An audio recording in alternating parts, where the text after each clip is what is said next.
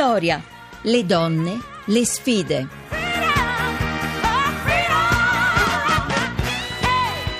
Seconda parte di Vittoria, di nuovo buonasera da Maria Teresa Lamberti. Con noi c'è Valeria Palermi, la direttrice di Didi Repubblica che è con noi per tutta la settimana e vogliamo in, con lei, con il suo aiuto, con la sua collaborazione affrontare un tema legato alla, all'attualità. Valeria Palermi, buonasera di nuovo. Buonasera, buonasera a voi, buonasera.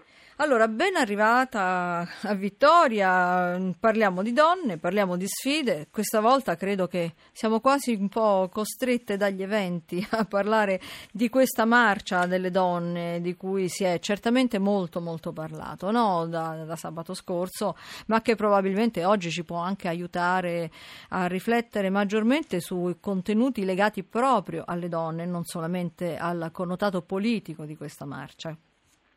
Secondo me è bene che noi siamo costretti a occuparci di questa cosa. Eh, io credo che ogni tanto la realtà dia eh, la sveglia, la dia magari in maniera un po' brutale e questo non è, non è mai piacevole, eh, però credo che possa essere positivo. Io dietro la marcia rosa di Washington, poi a Washington erano eh, circa 500.000 persone, nel mondo sono state tantissime, si valuta circa 2 milioni. Credo che ci sia da fare una valutazione positiva che mm. segue dire, un, un, fenomeno negativo, cioè il fatto che, che vediamo un, un, presidente che tra le sue molte caratteristiche ha quella di un uh, macismo dire, abbastanza sì. spiccato. Speriamo che poi suoi, le sue prossime azioni ci smentiscano, ma diciamo che al momento abbiamo dei segnali piuttosto chiari.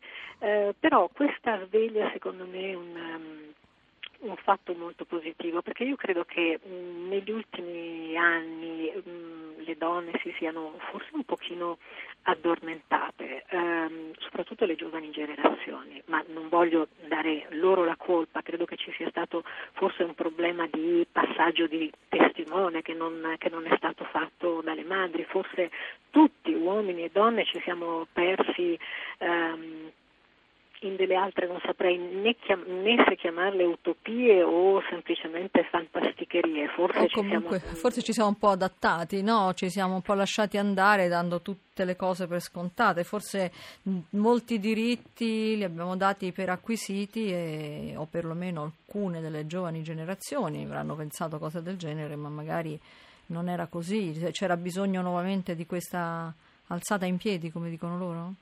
Esattamente, alzata col pugno come, come nel, nel, film. Mm. Eh, forse ci siamo persi in un generale narcisismo perché la nostra è un po' una generazione, una generazione o meglio una società, eh, è stata definita anche la selfie generation, la sì. selfie society, insomma ci sono davvero tanti motivi. Ecco, Secondo io... Me, però questo... Prego, prego. Sì eh, questo, questo, movimento di cui si cominciano a intravedere dei segnali, beh, io lo vedo come una cosa molto positiva, eh, perché è bene che le ragazze, ma non soltanto loro, che le donne comincino a ripensare a, a se stesse in termini più propositivi, anche più aggressivi. Negli ultimi tempi abbiamo visto, secondo me, il femminismo eh, un po' maltrattato, eh, trattato come, come dire, vecchia ferraglia. No? Eh beh, già la parola femminismo sembra quasi vietata in certi momenti, no? Sembra, sembra una brutta parola, sì. eh, io continuo a pensare che invece sia una bella parola, ehm, certo ha, sicuramente il femminismo ha avuto i suoi eccessi, ha avuto delle punte di asprezza non condivisibili e un altro suo errore storico secondo me è stato quello di concentrarsi troppo sulla riflessione delle donne eh, nel rapporto con la maternità, eh, uh-huh. mentre il femminile è molto più ampio, molto più complesso. Forse Ma anche, anche una parziale questo... esclusione del sesso maschile da molte lotte, da molti coinvolgimenti, da molte manifestazioni, cosa che invece ora, rispetto agli anni 70, è decisamente cambiata. Assolutamente sì, e queste rigidità probabilmente hanno tenuto lontano le, lontane le giovani generazioni dal femminismo. Eh, quindi questo è uno dei possibili motivi. Il femminismo, dicevo, è stato un po' maltrattato, un po' per questo, perché è derubricato una cosa vecchia, un po' perché se ne è appropriato molto il marketing sì.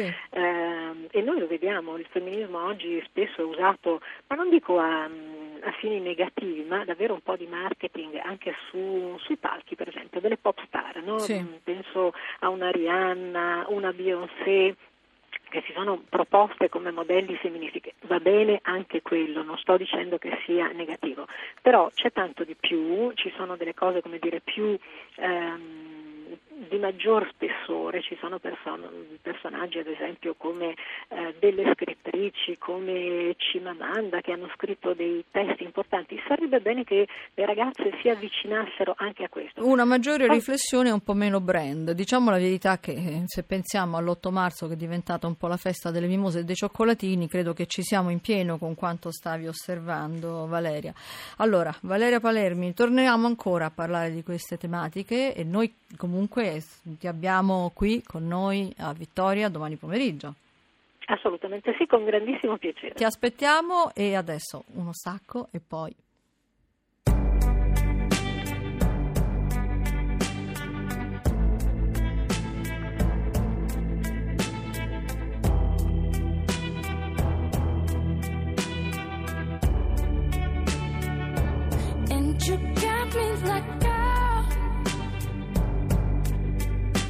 you want from me. What you want from me. And try to buy your pretty heart with a price too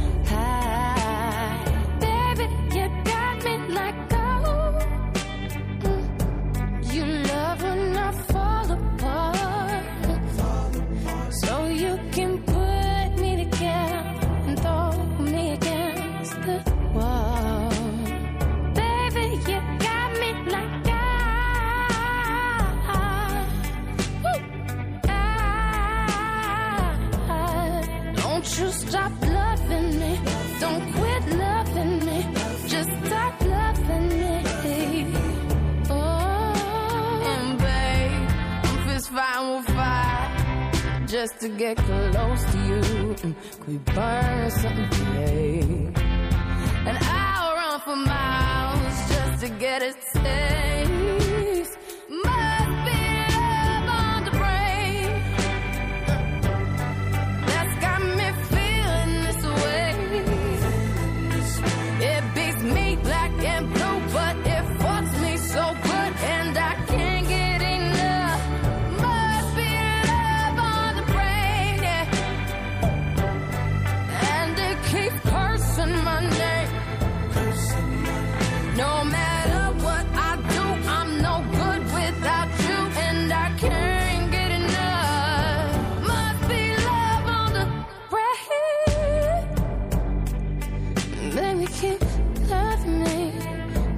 Restiamo nello spazio dell'attualità, stavolta concentrandoci su cultura, spettacolo, comunque eventi visti con un occhio femminile. Vicino a me c'è Maria Grazia Putini, che saluto.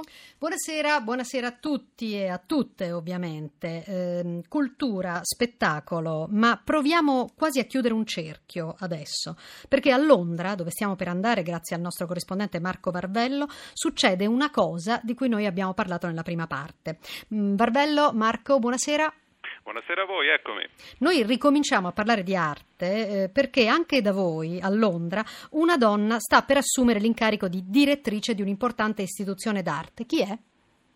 Dunque, lei è Maria Balshow ed è una signora che nonostante la giovane età ha un lungo curriculum in direzione di grandi istituzioni culturali, prima era direttrice dei musei di Manchester e dal primo febbraio diventa direttrice della Tate Modern, che è una delle più grandi istituzioni, è una galleria di arte, museo di arte contemporanea e di arte, la Tate Britain, di arte dell'Ottocento britannica. È una istituzione che eh, riceve qualcosa come 3 milioni di visitatori all'anno e quindi è la prima volta che eh, una donna raggiunge questa posizione, tra l'altro succede ad un mostro sacro eh, della cultura britannica come Sir Nicholas Serota che eh, lascerà appunto nelle prossime settimane. Una storia veramente molto simile a quella di Barbara Iatta che ha preso il posto di Paolucci, mostro sacro anche lui nella direzione dei musei e, e di cui abbiamo parlato nella prima parte di Vittoria. Londra, Marco, è una città in cui le donne sono protagoniste sin dai tempi delle suffragette fino ad arrivare poi alle Beh, minigonne. Qui è nato proprio il movimento suffragette che poi eh, si chiamavano così perché eh, era un movimento per il suffragio, per il voto alle donne, un movimento che è nato alla fine dell'Ottocento ma che si è poi scatenato più che sviluppato direi all'inizio del Novecento ed erano veramente toste queste, queste donne eh, inglesi di allora da manifestazioni anche con eh, finivano in carcere per quello, si incatenavano davanti a Buckingham Palace, però in questo modo la Gran Bretagna, l'allora Regno Unito ancora imperiale, eh, concesse il voto eh, universale alle donne nel 1928 dopo averlo concesso limitatamente nel 18, quindi insomma molto prima che non uh, per le donne italiane. Quindi, diciamo, un minuto Marco, sì, c'è una tradizione importantissima, ma un minuto per dire quanto è forte la voce delle donne nel paese della regina Elisabetta, nel paese di Theresa May. Beh, basta nominare appunto le donne di potere, abbiamo detto della direttrice della Tate, ma anche la mh, direttrice del BBC Trust della BBC è una donna e poi ovviamente c'è la regina che da 65 anni eh, regna e quindi anche lì eh, insomma per una ragazzina inglese vedere esempi come la Premier Theresa May, avete parlato molto di Trump e della manifestazione dell'altro giorno, bene Theresa May andrà venerdì alla Casa Bianca come primo leader straniero a incontrare il nuovo presidente della Casa Bianca, a domanda ieri un'intervista alla BBC, gli hanno chiesto vabbè però Trump è quello insomma delle uscite uh, ultra sessiste che sappiamo, la May ha detto beh il mio messaggio femminile a lui sarà innanzitutto la mia visita e presenza come eh, premier britannico donna. Grazie a Marco Varvello.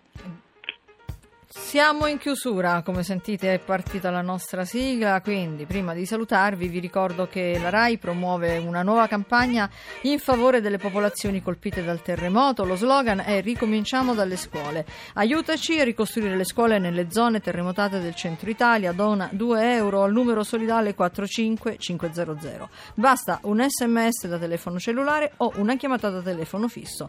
Dunque ci siamo, per intervenire ricordatevi di scrivere a Vittoria Chiocciola www.rai.it e per riascoltare la trasmissione in podcast cercate vittoria.rai.it. Allora, linea alla GR1 Economia condotto da Anna Trebi. Hanno lavorato a questa puntata Laura Rizzo e Luca Torrisi in redazione per l'organizzazione Rita Mari, la regia di Massimo Quaglio, i tecnici sono Giampiero Cacciato e Alessandro Rosi. Io vi aspetto domani sempre alle 17.05 dopo il giornale radio. Ancora buona serata da Maria Teresa Lamberti.